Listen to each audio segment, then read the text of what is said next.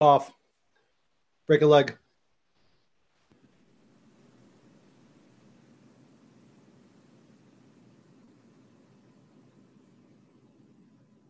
All right, I see folks filling into the room. We'll go ahead and get started here uh, right at the top of the hour uh, as people fill into the room. So thanks everybody for joining us.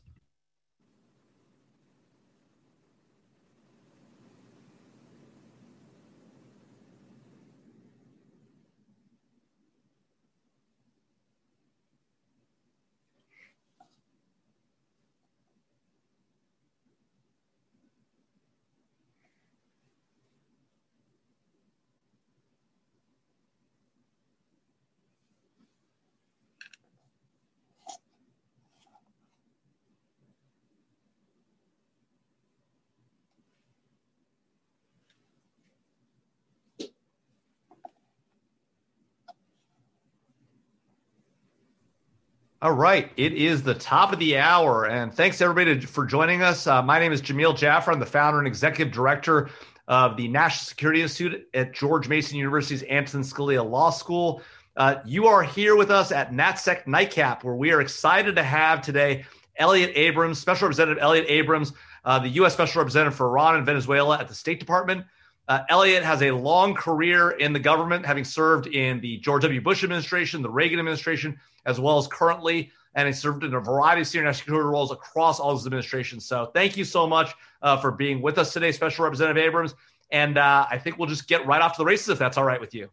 It is. Good to see you, Jimmy. Wonderful. Well, look, uh, I mean, Iran is back in the news in a big way in just the last few days uh, or last week or so. We've seen the mysterious killing of an Iranian nuclear scientist, the head of their nuclear program, uh, the threat of retaliation for the supreme leader. Uh, the Nimitz is back in the Arabian Gulf. Uh, there's claims that uh, Israeli leadership has been seeking U.S. and Saudi support for a potential preemptive strike on Iran. I mean, things are getting hot and maybe not, not even as hot as they've been since our strike, uh, killing the well-deserved strike, killing Qasem Soleimani, uh, the head of the IRGC Quds Force back in January. Should we be worried about these rising tensions? Is there a real possibility of a U.S. Uh, or Israeli strike on Iran in the near future and, and a potential conflagration as a result? Um, if I had to give a one-word answer, I'd say no. I think a lot of what I, what I read in the newspapers uh, really makes me smile because it, you know, it strikes me as an effort to sell papers. Mm. Um, you know, prior to the election, you had a lot of stories saying, "You just wait, Donald Trump is going to start a war." Right. Uh, because the election's coming. Then after the election, I saw stories saying, "You just wait. Now the election's over. He's going to start a war." Uh, you see people saying, um, "You just wait. The killing of Fakhrizadeh will result in a war." But those are the same people who said this after the killing of Soleimani right. 11 months. And what was the Iranian reaction to the killing of Soleimani? Basically, not much.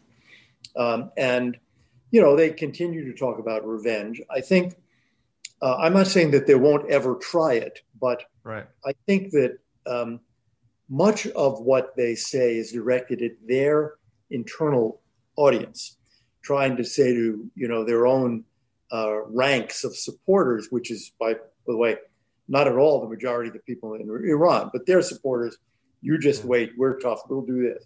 Nobody will get away with these terrible things. So my, um, you know, I, I, I, we know what this regime is like.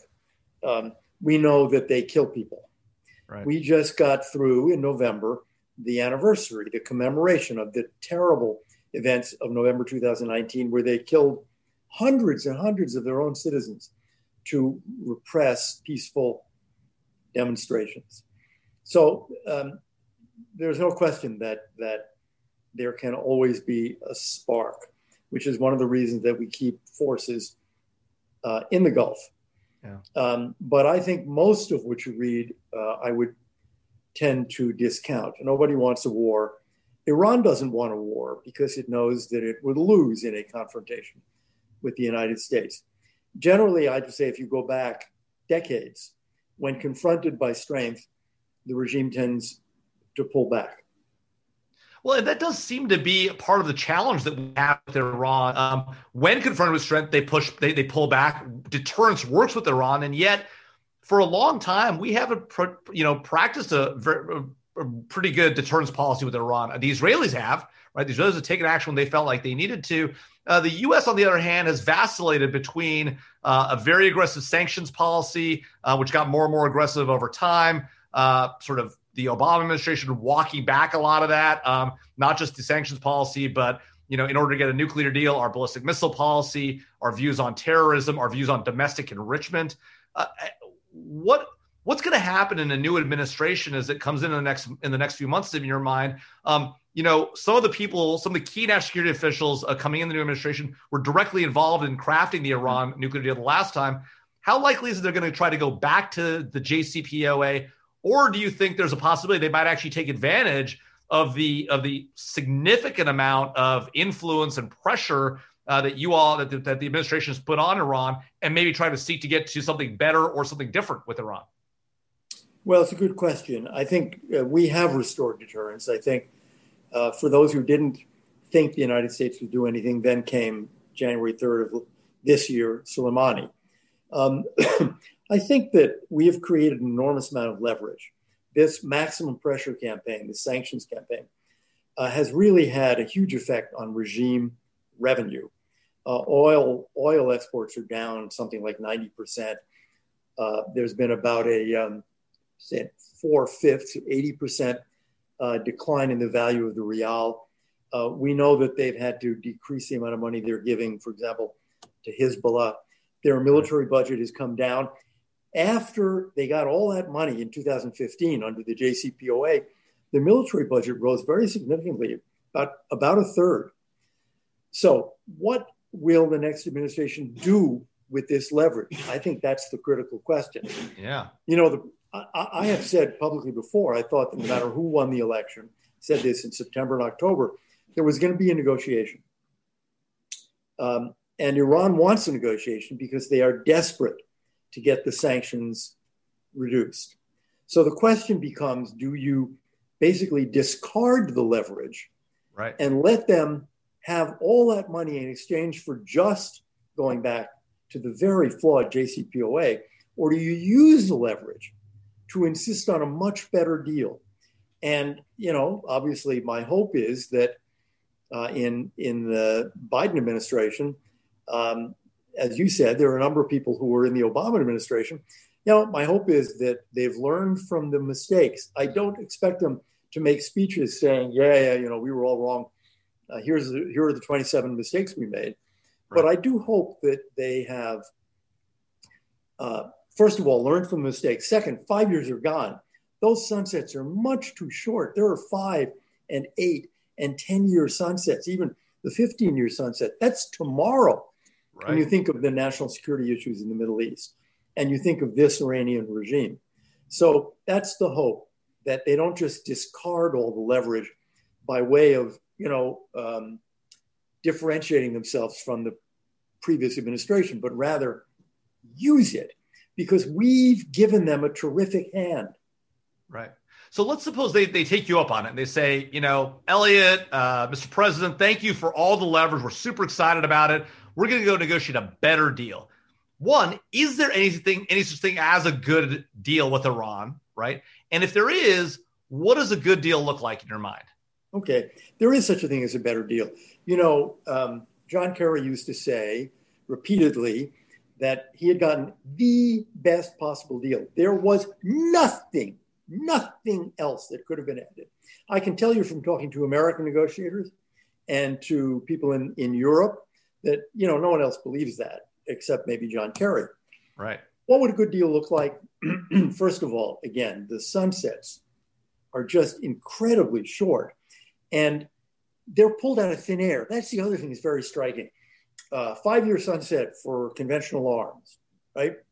Where did that come from? I mean, all of these numbers obviously just pulled out of thin air. Um, did anybody consult technical experts, let's say the IAEA, and ask on a number of these questions, um, uh, what what do you think would be the right number of years? Right.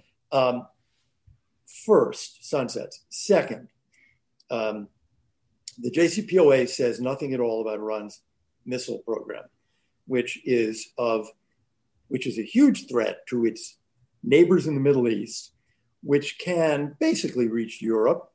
And if their so called space program is allowed to continue, if they're allowed to develop intercontinental ballistic missiles, you know, eventually they'll have missiles that can hit the United right. States. So, um, the missile program. Secondly, their behavior in the region. They are supporting all sorts of terrorist groups Hamas, Hezbollah. Look what they're doing in Yemen. Look what they're doing in Iraq, where they support these Shia militia groups that do not report to Baghdad, they report to Tehran. That has to be part of an overall deal with Iran. I think they, a huge mistake was made, frankly, in allowing Iran to enrich at all. You know, right. when we do nuclear agreements like the 123 so called 123 agreement we did with the United Arab Emirates or with Jordan, right. the gold standard. The gold standard is no enrichment. So why did we let Iran do that? So uh, uh, do they now? You know, obviously they don't want to give up any of these things. Uh, the regime doesn't. So how do you get them to do it? Pressure, pressure, pressure.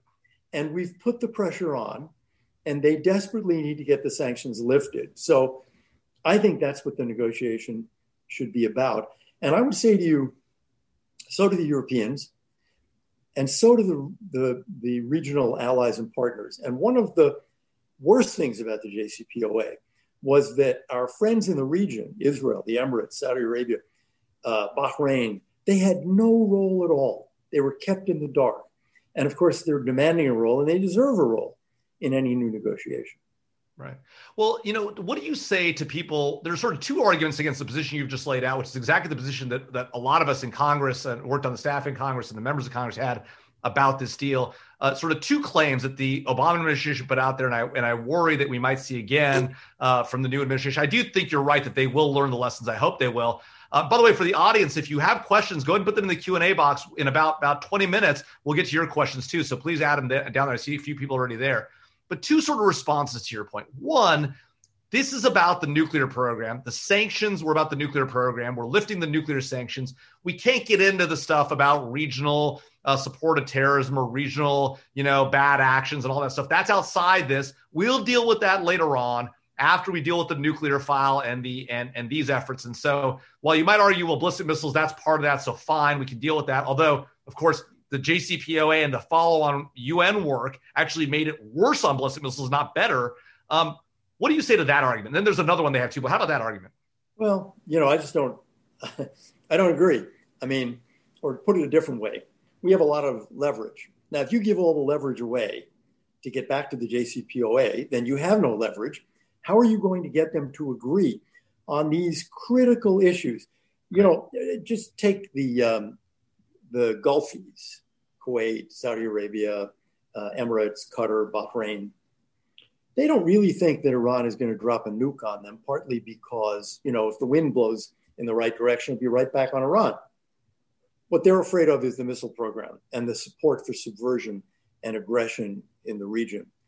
Um, I just don't believe that we should be saying uh, all we care about is nukes, and we will lift all the sanctions uh, if we can get some kind of nuclear deal.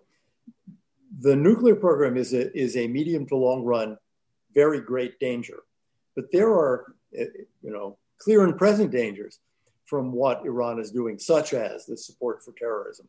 So I just, um, uh, I don't think we should give up all our leverage unless and until we can discuss all of the terrible prob- security problems that Iranian conduct creates. Right. Well, the other so that's that's a fair that's a fair response to that argument. There's the other argument is look, our European allies are never going to go along with this, right? They haven't gone along with our efforts to keep the UN arms embargo in place. I'm interested in your thoughts on what's going to happen there and whether that's that that seems like a huge problem. Um, they're not going to go along with us keeping the pressure in place. They're already, they've already for the last, you know, whatever year or two that we've been doing this, three years we've been doing this, they've been undermining it left and right. Um, they have no stomach for the fight, and us trying to steel their spine is not going to work. You know, we need their support, so we just got to get whatever deal we can with the Iranians. What about that? I don't uh, think that's right. if you go back to 2013 to 15, the negotiation of the JCPOA, it is a fact that the French took a harder line than we did. Yeah. They were embarrassing dismayed. fact, by the way. Yeah. they were dismayed by the American led negotiating style and by the concessions we made. So there's an example. If you want to talk about the EU3, Britain, France, Germany, um, I don't think it is true uh, that they're uh, going to refuse to take the lead of the United States if we try to toughen the deal. And in fact, you've had there was a statement by the French foreign minister as recently as, gee, I think it was last week, saying that you need to do more than go back to the JCPOA. So I think there'd be not only support in the Middle East, but I think there would be uh, support in Europe. And I want to add one more point yeah. about the JCPOA and our negotiations. There's something else that needs to be added to those negotiations, hmm. and it should have been in the JCPOA. We have American prisoners in Iran. It's really, I think it was unconscionable to do the whole JCPOA and not liberate them. And I think it would be unconscionable to do another deal with Iran while Americans are unjustly detained in that country. They've got to be liberated before or as part of any deal. Yeah. You know, one of the things you mentioned, uh, which I think is right, is this idea that the that the Iranian regime is not really representative of the views of its people, right? We saw that with the protests in the street. We saw what they have to do to crack down on their own people. You know, one of the challenges of U.S. policy is that we've largely imposed our policy through sanctions that have we've tried to have an effect on the regime, but the reality is it has an effect on the larger economy. It's part of our uh, ability to have maximum pressure. Is there any possibility, or is there is there a road that Congress, the administration, next administration should go down in terms of a more proactive policy aimed at the Iranian people, uh, who, by all accounts, are, are more favorably disposed to us uh, than their than their regime? Yeah, I think first of all that that there are there is some poll data suggesting that Iranians, you know, Iranians are pretty smart and they know what the problem is, and the problem is the regime. They know that. Right. Um, if there were ever a free election in Iran, that would be the end of this Islamist regime. Um, we try very hard not to have that impact on the Iranian people. And, you know, US sanctions in Iran, but also everywhere, never cover uh, humanitarian goods, uh, medicine, uh, medical equipment, food. Um, so uh, we make a real effort. Treasury makes a real effort it's absolutely certain that that will continue in the next administration. I'm sure the next Treasury Department will be equally, um, in OFAC, will be equally determined to try to prevent it. Um, yeah, I mean, there's an easy way to do this, which is the Iranian regime has got to make concessions because what happens if you give them money is what do they spend it on? You know what they spend it on the Revolutionary Guards, the Quds Force, Hezbollah. Look, in um, May, I believe I have the month right, um, the government of Iran announced that they were going to move a billion dollars to the Ministry of Health. Why? Because of COVID, of course. In September, the Minister of Health said publicly, I never got the billion dollars. And he said, but I need it because what could be more important than fighting COVID? Well, you know, to the to the supreme leader and and the guys running the regime, we know it could be more important. To them, supporting Hezbollah and Hamas and Shia militias in Iraq and having a missile program. I mean, that's what's more important. And that is the problem with giving them the kind of cash that was done in the JCPOA. Right. What about the UN arms embargo, right? I mean, this seems like just crazy town, right? I mean, nobody in the global community thinks that the Iranians should be getting more weapons, right? That's not nobody thinks that. And yet, when the U.S. put the put the Security Council to the test, right? I believe we had one or maybe two countries to support us. I think it was Dominican Republic, if I remember correctly. The rest of our allies, right, uh, essentially abstained, right? And as a result, now, as I understand it, and maybe this is maybe this is wrong, but as I understand it, as of October, no more arms embargo. What what what's the story? What do we well, do? You know, our our position is that we have snapped back right uh, those sanctions, and in, if there is arms trade, we'll sanction it. Um, we'll sanction European European countries. Okay. Yeah, I mean, you know, if there's a if there's a well, now the EU has an arms embargo that continues until 2023. But if there were a company, let's say in Asia, um, that sold arms to Iran, we would instantly sanction uh, that company um, or the bank that financed it, for example. Yeah. Um, look, uh, everybody says exactly what you said. I mean, if you talk to the Europeans, they'll say, well, why, is, why does the EU have an arms embargo? Because we agree that there should not be conventional arms sales to Iran. Of course, again, 2023 is one of those numbers that's got to be extended. Way too soon. Why didn't yeah. they go along with us? You know, if you look at the statements they made, they said, we agree that nobody should sell conventional arms to Iran or buy them from Iran. But they valued the JCPOA over that. And, uh, you know, we didn't. We said, in the end, um, uh, the JCPOA can be renegotiated, and it should be, but allowing, uh, you know, for example, allowing Iran to buy advanced combat jets, it's nuts. Totally crazy. So um, I do want to talk about Venezuela, since uh, that actually was your original portfolio when you came to the State Department. And there is actually, there actually, as we as we've all learned um, in in in the recent months and, and year, and in particularly the last few weeks, that there is this relationship between Venezuela and Iran. Um, a few weeks ago, we seized, you know, a, a million plus barrels of Iranian oil headed for Venezuela. Was that effort more about Venezuela or Iran or both? Both. Both. I mean, it's you know the, the sort of pariah combination yeah. Um, they were, it was uh, bringing gasoline from Iran uh, to Venezuela. And we seized it. I should be, um, a lot of the press reports have been inaccurate in suggesting this was something the US Navy did. It wasn't. It wasn't physical, it was judicial. It was done by court orders.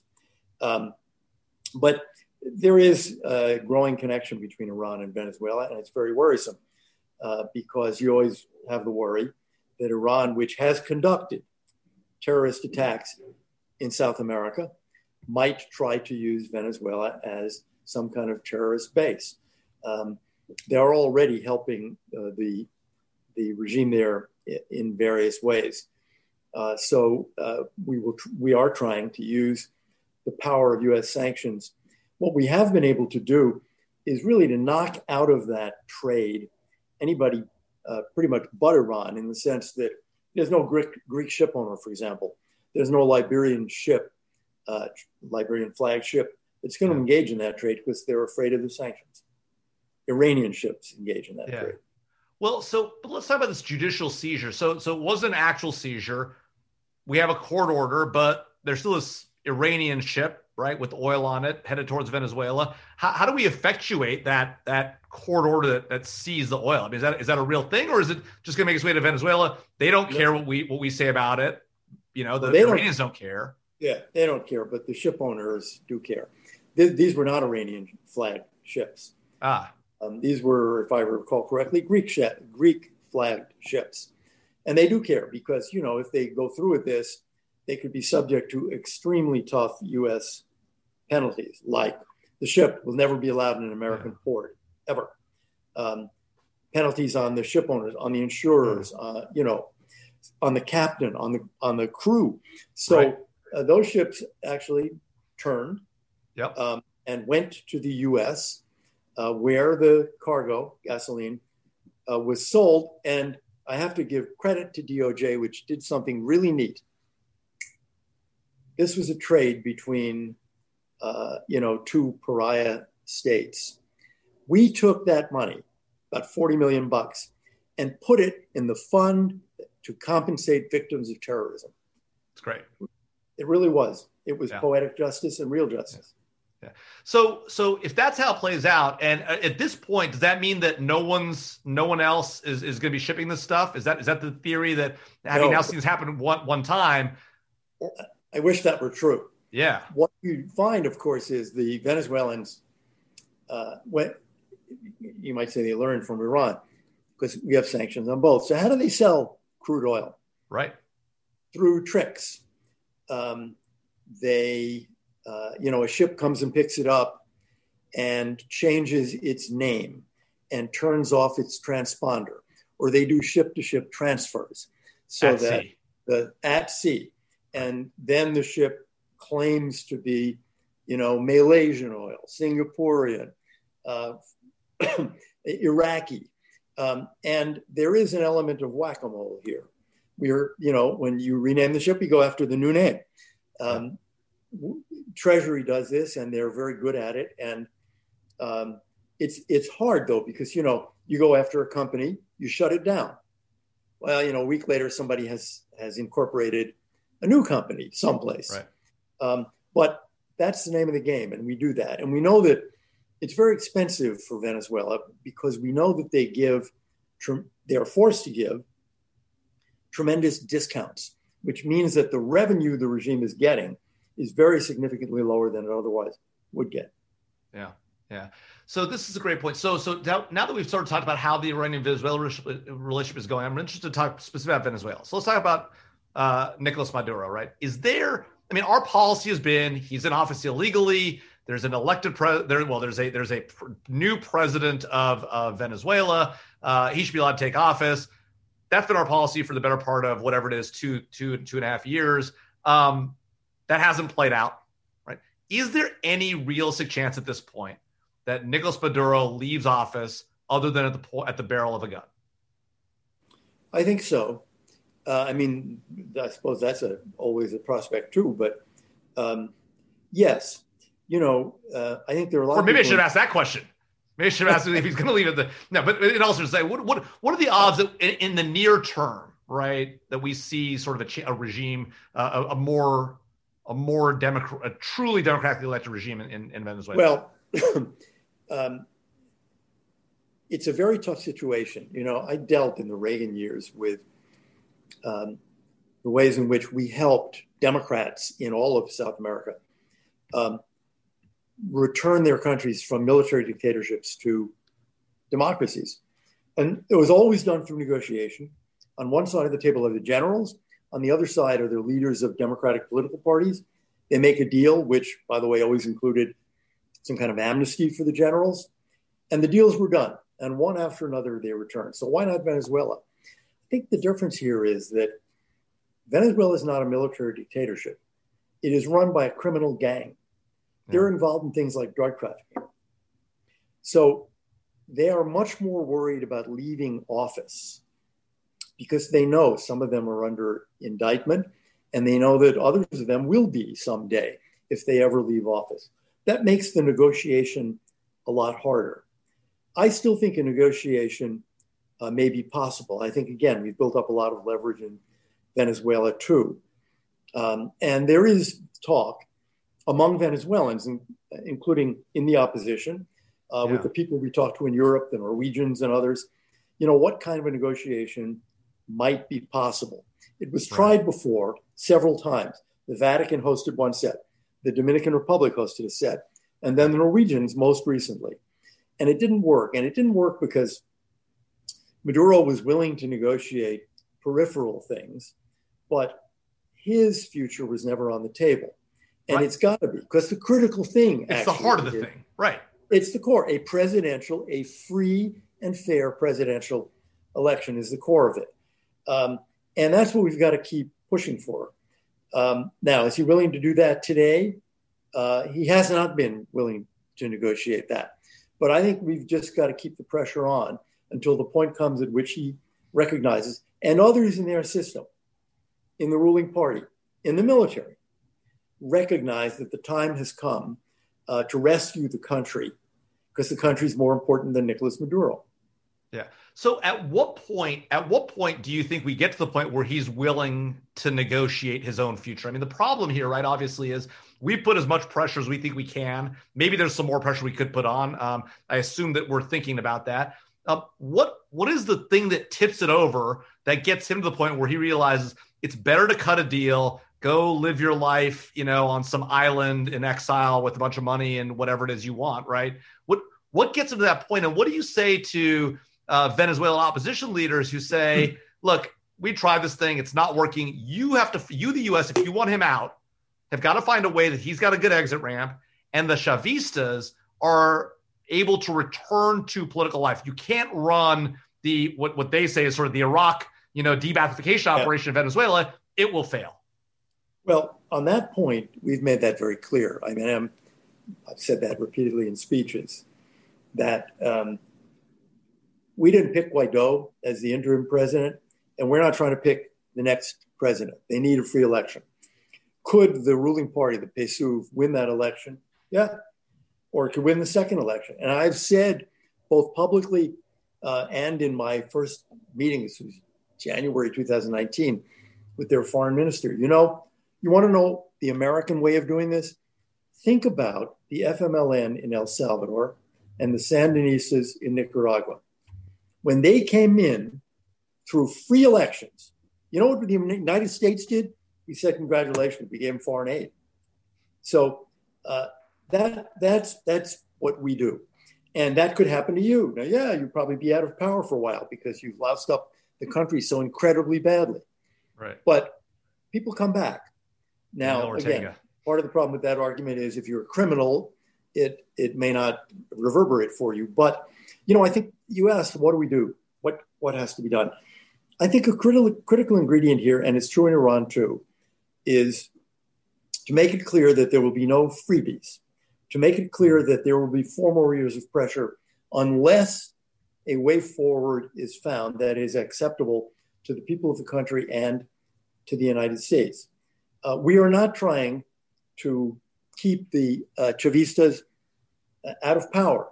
You know, and I've said this many times before. I would never vote for them, but I don't vote in Venezuela. I don't get a voice in that. Um, the people of Venezuela are free to choose them, as they were free to choose the FMLN or the Sandinistas. Uh, but they, but the people of Venezuela have to have a free choice, and I think it will matter if the incoming administration makes it clear that they're going to continue the pressure until the regime is willing to do a real negotiation that leads to a presidential election. Because if they look at that, not just they look at it, but all the people around Maduro who want to have a future, and again, the military, um, and say, well, wait a minute, we don't want to go through four more years of this, and there's a way out.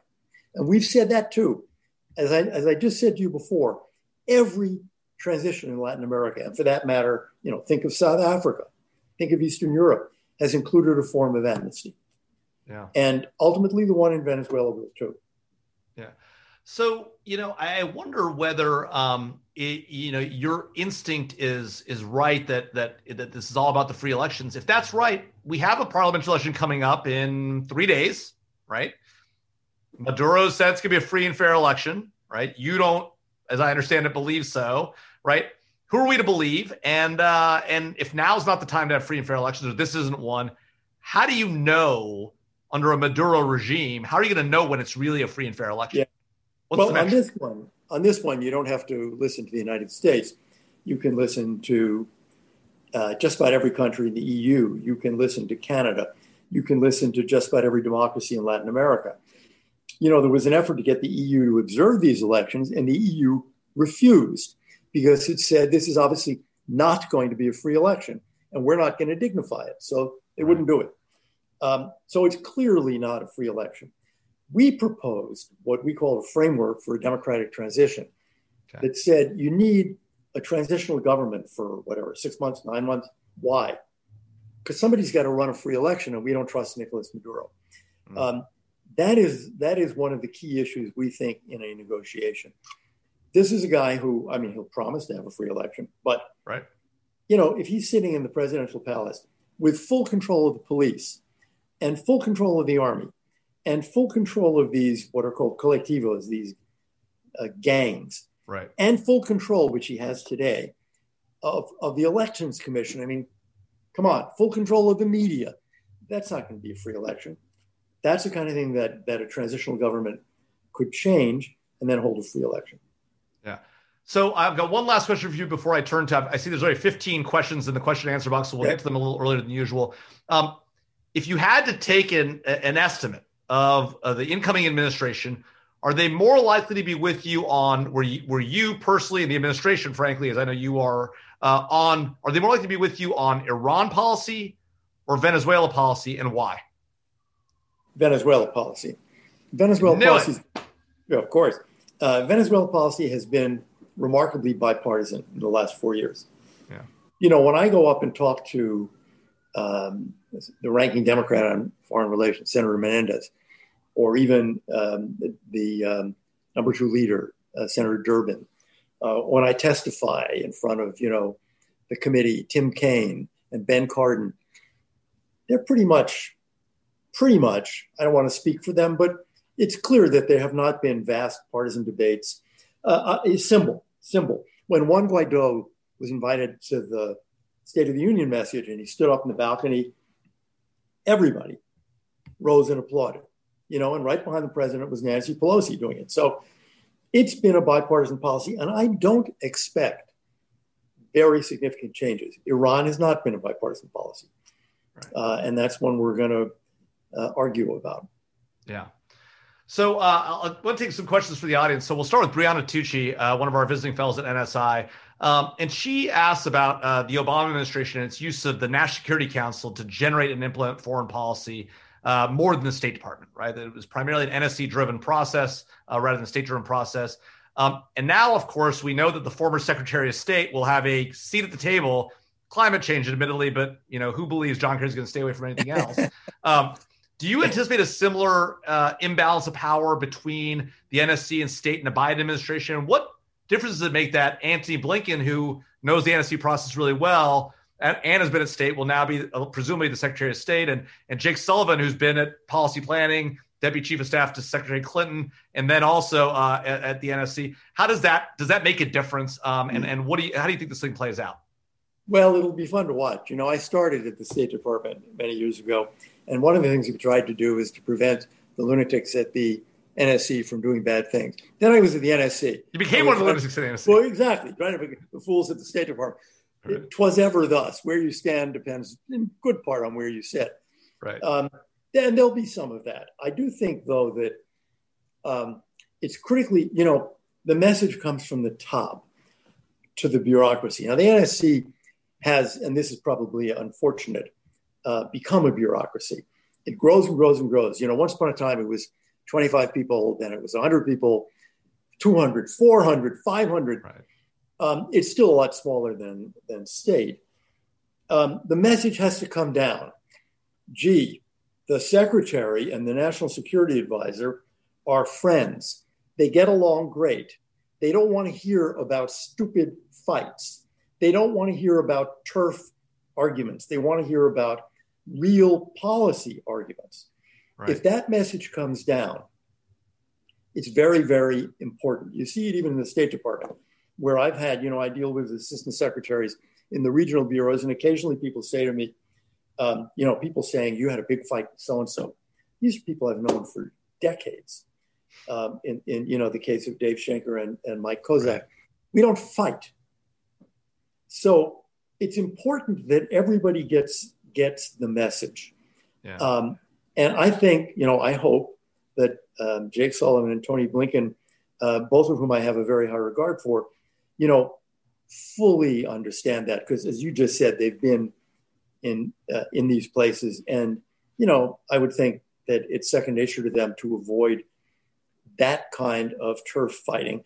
And when there is some turf fighting, there's bound to be some people step on each other's toes. You know, it just takes a phone call uh, to resolve it. Yeah. I now well, the, you, there's another question there, which is you know, yeah, should the president make foreign policy?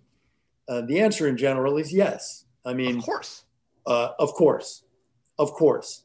The the Secretary of State is the key advisor, um, but it's right for foreign policy to come essentially from the President of the United States. I used to teach for came here to back to state at Georgetown, and I taught a course on um, the Israeli-Palestinian conflict, and the question always was, you know, how how is policy in the Middle East made?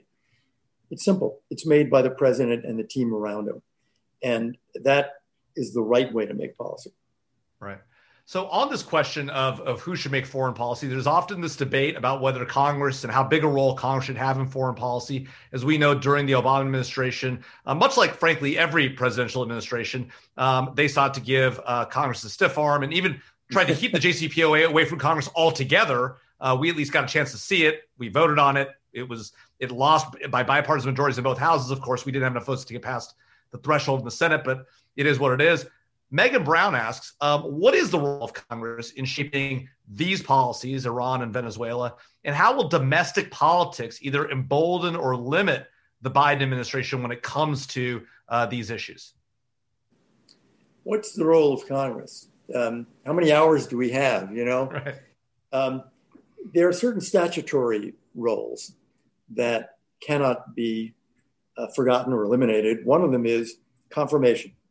Right. Very important. Uh, and you're going to have hundreds, actually thousands, a few thousand people coming up. But let's just take the foreign policy, national security area. You're going to have dozens and dozens of people, all the assistant secretaries, all the ambassadors, um, the people in the Pentagon. This is a real opportunity for uh, the Senate to exert power. A, B, the budget. You know, one of the ways that Congress can really cut things off if it really wants to, uh, and sometimes tragically, as in I would argue in the case of Vietnam, Congress yeah. can just say, not another dime. Um, that might be the one example, by the way. That might be the only example, right? To be fair. It yes, but there's a lot. Besides one that we won't talk about.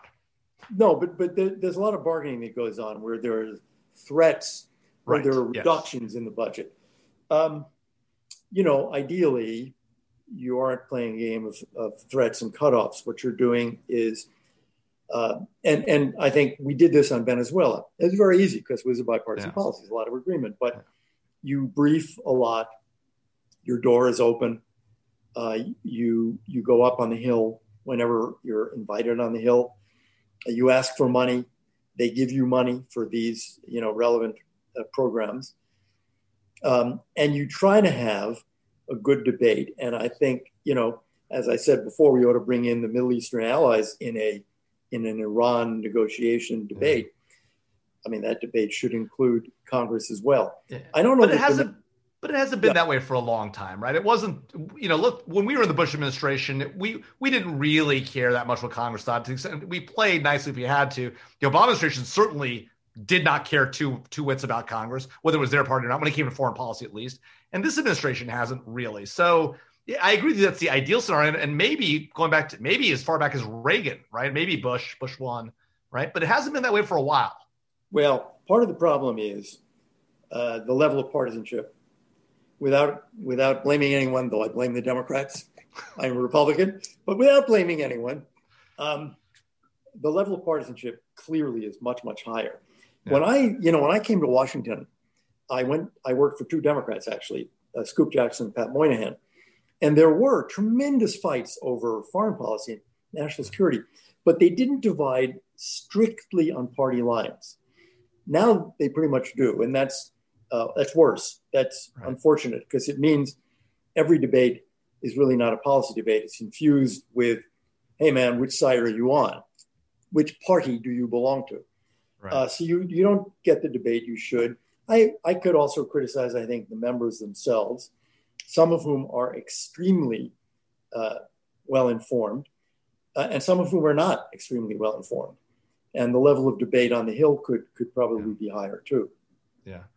Uh, so Dmitri Alperovitch on our, on our advisory board and the former founder of CrowdStrike um, asks about uh, our track record on proliferation. He says, look, our track record on nonproliferation is a disaster, right? We failed to prevent, and I'm characterizing his words, but we failed to prevent North Korea, Pakistan, India from acquiring a weapon. South Africa built a weapon until we got it away from them under a tough sanction regime uh, post apartheid. Um, the only country that's really succeeded, right, uh, might be, you know, the only country that succeeded at nonproliferation really is probably Israel. And they've done it by taking kinetic action, right? Egypt, Iraq, Syria. Um, and, and on a related question, Harold Moss asks, you know, look, you know, we've seen a ton of attacks on Iran nuclear scientists. They, it seems to embolden them, right? Uh, non-kinetic methods uh, have have had an impact, right? Which who's right here, right? Is it is it kinetic attacks that have the effect? Is it non-kinetic, if you can call Stuxnet non-kinetic, right, or whatever that alleged program was? Um, or is it just that sanctions don't work as non-proliferation? As a well, I don't, you know, I, I, don't think I'd agree with the fundamental premise of the question. Um, the last country to join the nuclear club was North Korea, and that was and is disastrous. But if you go back over the decades, you know, you um, there aren't that many countries that have joined, and there have been lots of predictions that by the year 2000 or the year 2025, you'll see there'll be, you know, dozens of countries that it hasn't happened. It has not happened. Iran has not even joined the nuclear weapons club. Yeah. So I think you can be critical of a number of administrations for failing to prevent North Korea. Um, but um, I would have argued that the track record is really not so bad. It's really pretty good in preventing people from uh, wanting to join that club. I mean, look what we're doing again with these one, two, three agreements in which we say, right. yes, nuclear power if you meet these conditions. And that's one of the reasons that the, um, the, the, you know, at the beginning of the negotiation over the JCPOA, there was unanimity in the Security Council. That means China and Russia. No enrichment by Iran. And we threw that away. And that was tragic. Yeah. And no ballistic missiles. And we threw that one away too.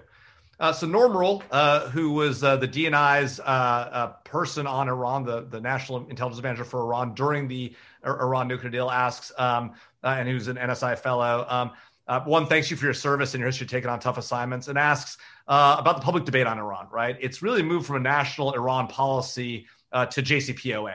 And given that, and given the partisanship largely around JCPOA, although there was bipartisan disapproval, Norm asks, is, is a bipartisan policy even possible? And what does mm. Congress say about whether there's a bipartisan path forward on Iran? You know, I think that's up to the next administration.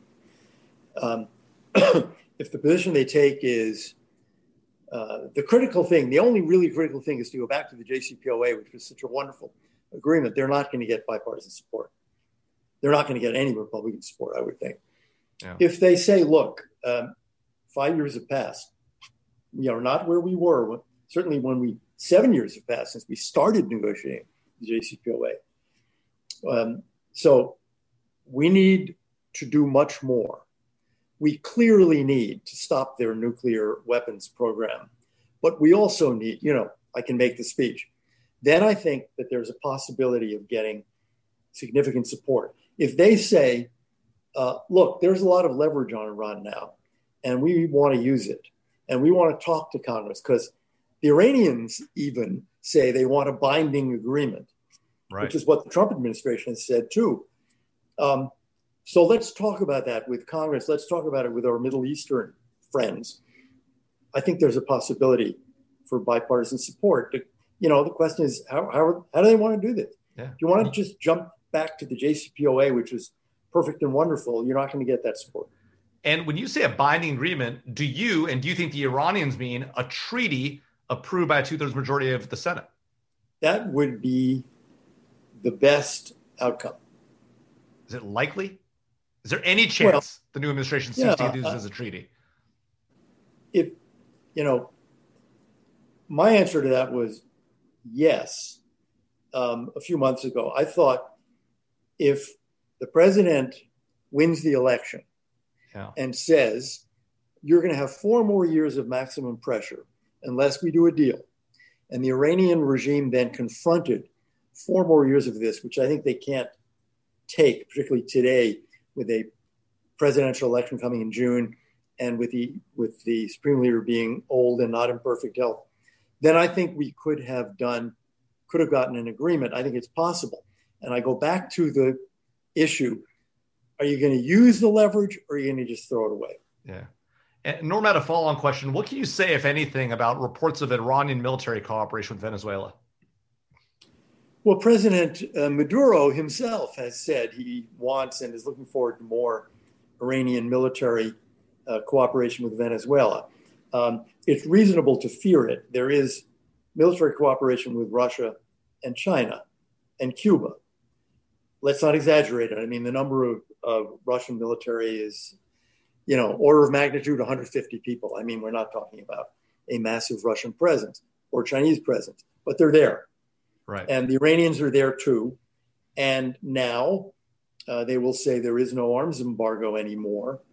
Um, so uh, it's something we, we worry about a lot, and we should worry about a lot because, you know, this isn't going to help the people of Venezuela to spend money on that, and it's going to threaten all of their neighbors. I've made one uh, very concrete statement about this. We will not accept, we will not tolerate the placement in Venezuela of Iranian missiles that can reach the United States. We will not accept it. And if they try to do it, at least in this administration, we will try to interdict it. And if they arrive in Venezuela, they will be dealt with in Venezuela. It is not acceptable to have Iranian missiles in Venezuela that can reach the United States. And I hope the next administration takes the same viewpoint. I mean, uh, am I hearing you to suggest that we may be on the verge of a potential Cuban Missile style crisis uh, with Iranian, uh, not nuclear tipped at least, at least not yet, uh, missiles sitting in Venezuela, just just no, in our own hemisphere? Because I think not not if you say what I just said. Yeah. And you mean it, and we do mean it, and I hope the next administration means it. We're not going to tolerate it, and uh, I think that making that statement flatly and clearly will serve as an adequate deterrent, and we will never face that. Yeah. So Sean Naylor uh, from Yahoo News uh, asks, um, to what extent do the various steps the Trump administration is taking uh, with respect to Iran in its final weeks, the stuff you all are implementing now, um, is this an attempt to box in uh, the incoming Biden administration? You know, I think that's a completely wrong way to read it. We've had this program for several years now, at least since we got out of the JCPOA. So, first of all, this is our policy. And you have one president at a time, and the term is four years, not three and a half years. So, we will continue this policy until the end of the administration. What does this policy do to a subsequent administration? It gives them leverage, it gives them cards to play in a negotiation. So, I don't understand the idea that we're boxing them in. It's an advantage to them. I'm not sure they see it that way, uh, but I but I hear you. They ought to. They'll never say it, but they ought to. Right. Um, so, uh, so Christopher Melling from BYU Law asks, um, you know, he says, look, elections matter. Uh, the president does has a right, have a right to, to, to determine his own foreign policy. Uh, is there a way to temper massive gear shifting from administration to administration, sort of of the kind, you know, that some might argue uh, between the JCPOA and in uh, in the Obama administration and the the ultimate termination a year into the Trump administration of JCPOA, uh, which he had telegraphed uh, on the campaign, but uh, but but took him a year to implement. You know, it very big switches in policy um, are disruptive to our allies sometimes, um, but I'm not sure that I think, you know, if, if you favor the new policy, then I think whatever that policy is, then you'd say, go for it. You'd want the person you supported, and you supported because of uh, he or she promised these policies, uh, to go ahead and implement those policies. I think we do have to be thoughtful about our friends around the world. So, for example, um, if we are going to weaken our policy on Iran, if we are going to adopt a policy that provides them with billions and tens of billions of dollars, I think we need to have a long conversation with our with our allies in the Gulf and and with Israel and with all the Sunni countries actually, because there are going to be losers, and they deserve at least to be heard carefully and to have their security interests considered. Yeah.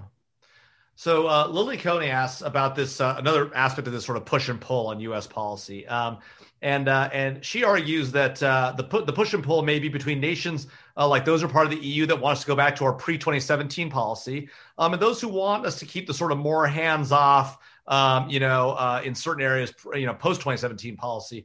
Uh, should the Biden Harris administration look at this as an opportunity to completely reimagine uh, U.S. policy for the new century? And if so, if they have that opportunity, is it is it time for the so-called pivot to Asia? This isn't her question, but mine.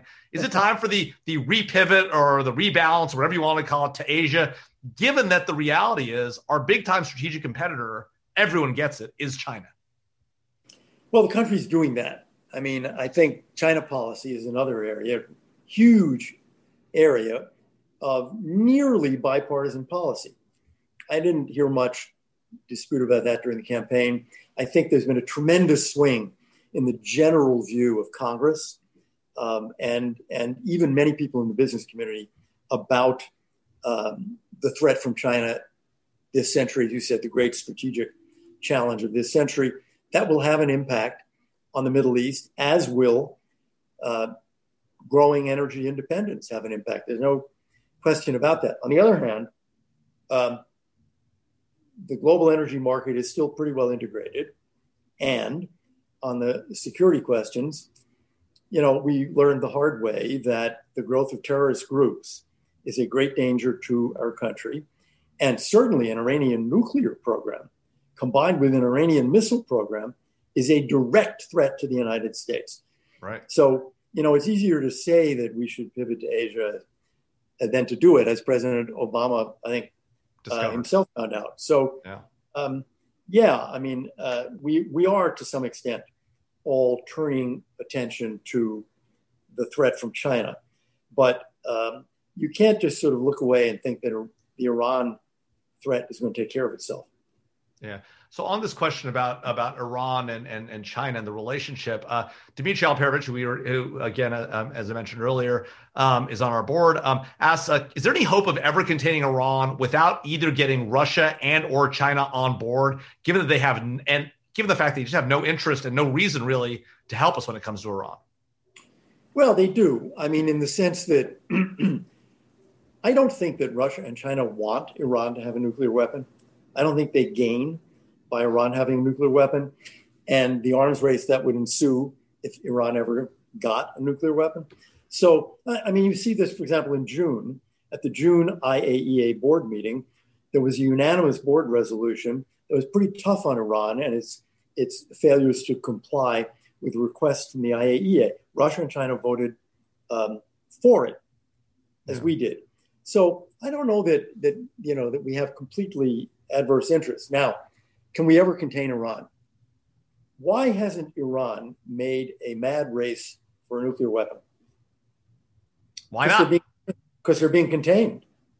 Hmm. Because, uh, first of all, they're being contained in the sense of revenues, but they also believe that if they ever tried that, either the IAEA, the UN Security Council, would act against them, or Israel would react against them, or the United States of America would react against them.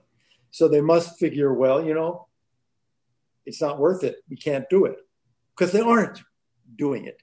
They may, you know, I they've had a nuclear a covert nuclear weapons program basically forever, and right. I think the Israeli the, the archive the Israelis got proves that they never got rid of it. You know, we know what a country looks like when it really wants nothing to do with nuclear weapons. Right. We saw it, for example, in South Africa. Yeah, we and Libya, Brazil, Argentina, Libya. We know what it looks like. That's not what Iran looks like. Yeah. Iran is a country that is trying to preserve the option of a nuclear weapon, um, right. but they haven't built one. And the reason they haven't built one is, I would say, deterrence or containment. So we need to we need to maintain it. Interesting. Interesting. Couldn't one theory be that they just don't have the ability yet to build it? That they've got the enrichment capability, they've got delivery vehicles, but they don't have a valid weapons design? I think it is correct. But after 2003, they slowed down. That was a secret archive. Mm. Um, and the speed at which they were trying to do this changed. Now, one of the criticisms made of the JCPOA is that you're right. They needed to do a lot of experimentation over 10 years they needed to move to the point where they could have very advanced centrifuges. And the JCPOA, right. allowed you know, to. criticism was the path to do that. Unbelievable. It wasn't a barrier to doing it. And I, I share that I share that criticism. Yeah. But um, there is still time to prevent this. They don't have a nuclear weapon. They're not months away from a nuclear weapon, a deliverable nuclear weapon. Yeah. So uh, we need uh, ourselves. And, and, by the way, I think it, it would be very important that a President Biden would say the same thing that all of his predecessors, going back about five, said, which is Iran will never get a nuclear weapon. We will prevent it. We will not permit it. I think it's critical that that's repeated. Yeah. One last question from William Thur, who asks uh, In the last 40 days before the administration is in place, uh, is there any messaging they should be doing, uh, particularly sort of unofficial communications? How, obviously, they were very critical of the this administration coming in and talking to the Russians ahead of time and sort of telegraphing what they should do. We know that they're, the president is taking congratulatory phone calls. They're having some conversations about policy, climate change at a minimum. How is that for an incoming administration? Is, is that something they should be doing? Boy, I am really torn on that question. um, I, I, have a lot of messages I'd like them to send. You know, that would be very helpful. Right. But I think it's a mistake. Pardon me. Fundamentally, I think it's a mistake. Again, one president at a time, one government at a time. Very dangerous for foreign governments to be hearing disparate messages. Um, and while um, we have heard about Tony Blinken and Jake Sullivan, there there is no Biden administration. It doesn't exist. So I, I think we should every four or eight years stick to the idea one government at a time. You get your turn. Wait until you take the oath. Right.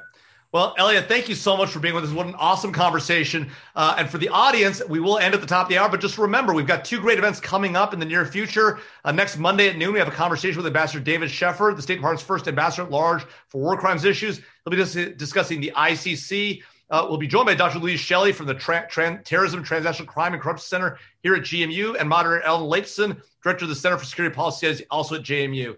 Second, on Wednesday, December 9th, from 11 to 12 Eastern, hosting the next event in our Countering China's Rise series uh, with Kylie Atwood, uh, the national security correspondent from CNN, Ryan Hass, the former National Security Council director for China, Taiwan, and Mongolia, and Ambassador Kurt Tong, who served as the U.S. ambassador uh, to to Asia Pacific uh, Economic Cooperation. So, Thank you again, Elliot. Really appreciate it. Folks, don't forget to look at our law and policy papers on our on our webpage. Don't forget to follow us on LinkedIn, Twitter. Check out our awesome podcast, Fault Lines, Iron Butterfly, NSI Live. Elliot, awesome having the conversation. Thank you, sir.